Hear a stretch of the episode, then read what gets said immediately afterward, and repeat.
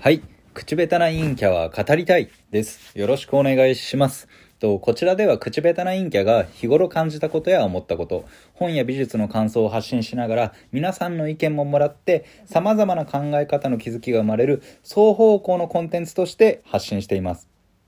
よろしくお願いします。と今日の内容なんですけれども、というかね、今日の内容に入る前に、あの、すいません、なんかもう2日も3日も結構ね、最近ちょっと開くことが多くなってですね、あの、毎日更新できてないんですけれども、えー、ね、頻度を保ちつつね、あの、ちょっと内容については、まあ、話せる内容をね、僕はこうだよって思ってることをね、どんどん話していきたいなと思ってるので、ぜひとも、えー引き続きフォローをよろしくお願いします。で、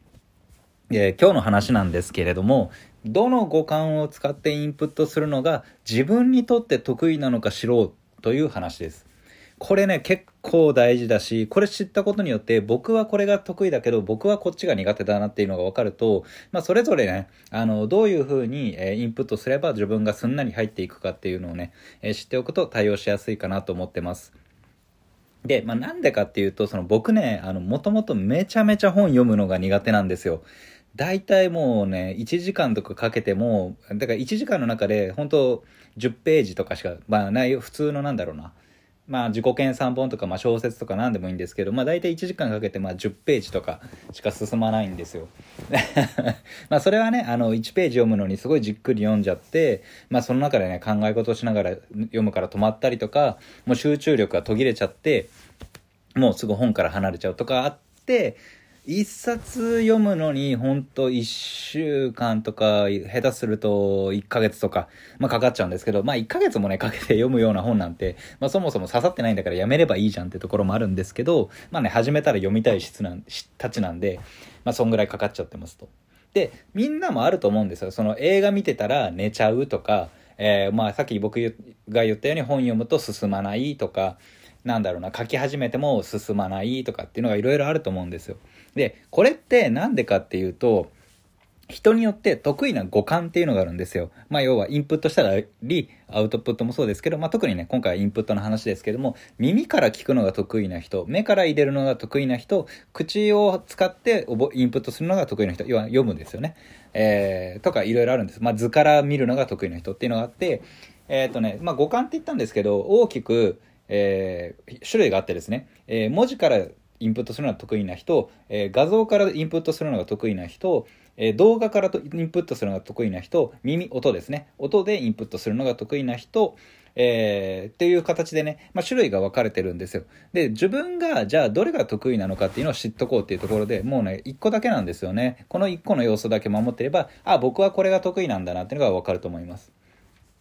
で、何かっていうと、もうね、すごい単純なこと言いますけど、あの、苦にならないってことだけですね。それをやってることによって、ストレスがかかってないものは、あなたにとって得意なものですと。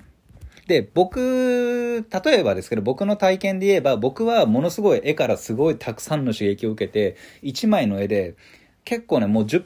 分とか、まあ長いものだと30分とか、まあ美術館行くとね、本当2時間とかいて、ずっとそこでね、もうずっとぐるぐるぐるぐる一緒の絵見たりね、あの館内回ったりするんですけど、僕はもうそれが全然苦じゃないんですよ。まあ体力ね、ないから足が疲れちゃうなとかはあるんですけど、絵を見続けることによって、その絵から得られる刺激ですよね。っていうのはすごいいっぱいあって、これね、ちょっと言語化できないんですけど、いっぱい刺激があって、もう本当苦じゃないから、もういっぱい見てられるんですよね。という意味で僕は、絵とか、そのグラフィック的なものですよね。から情報を読み取るのがすごい得意で苦じゃないっていうふうに理解してます。っていう形で、例えば映画をもうど何本も何本もずっと見続けられる人は、もうそれは動画、要は映像から刺激を受けるの、インプットをするのが得意な人だし、本をね、もう一日、もう何冊も読んで、もう2、3時間経ってても平気ですっていう人はもう文字からインプットするのが得意な人なんだなっていう形で分類できると思います。逆に、これね、ストレスかかるものが、あ、ごめんなさい。ストレスかからないものが、えーインプットするものが得意な種類だっていうことを裏返すと、ストレスかかるものは苦手なんですよ。っていうことはもう苦手だなと思って、もうそいつは時間かかってもしょうがないし、苦痛になってもしょうがないっていう、この割り切りをすることによって、えーそういう苦手な分野において話す。例えばインプットをもらうときも、えー、自分がするときも、あ、苦手なんだなって割り切りで世界で見れるんで、まあ、ストレスになりづらいんですよね。だから僕なんかは、まあ、本ね、読まなきゃいけないというか、まあ、読みたいなと思ったりするものはあるんで、読むんですけど、もうね、なんだったら時間かかってるのはしょうがないなって 思ってます。から、まあそういう割り切りができるんで、自分の何が得意なのか、やってて、動画見てるのが2時間でも3時間でもいけるのかっていう、そういうね、インプット、いいですか？このインプットをすることが苦痛にならないってことが大事です。あの、スマホとかのね、記事を読んで苦痛にならないっていうのは結構ね、スマホとかは違うんですよ。あれって、要は主体的にインプットしに行って苦痛にならないことが大事で、スマホとかって、まあ分かりやすいから言うんですけど、あれね、いかにして、こう、ユーザーが、その、使い続けるかっていうことに、アプリもね、多分、ウェブ記事とかも全部そういう風に設計されてるんですよ。それはなんでかっていうと、あれ、ほとんどが広告媒体になってるんで、広告をユーザーに見させたいから、スマホっていうのは、いかにして見続けさせるか、使用を続けさせるかっていうことが念頭にあるんで、苦痛にならないように設計されてるんですよ。から、まあ、スマホだけじゃないんですけど、そのゲームとか、まあ、テレビもそうなんですけど、自分が受動的にこれをインプットしようと思わずにインプットしにされてくるものっていうのは基本的にもう見させ続けることが前提になってるんであんまりそこは当てにしない方がいいです。自分が本を読もう、動画を見よう、美術館に行こうってなった時にそのインプットが苦痛でなければそれはあなたにとって得意なものです。っていうふうに言えると思うんで、そこのね、ちょっと判断間違えないようにね、してしていただけると、えー、自分にとって得意なものっていうのは見つかるかなと思っております。はい。えー、今日はなんか自分で言うのもなんですけど、それなりに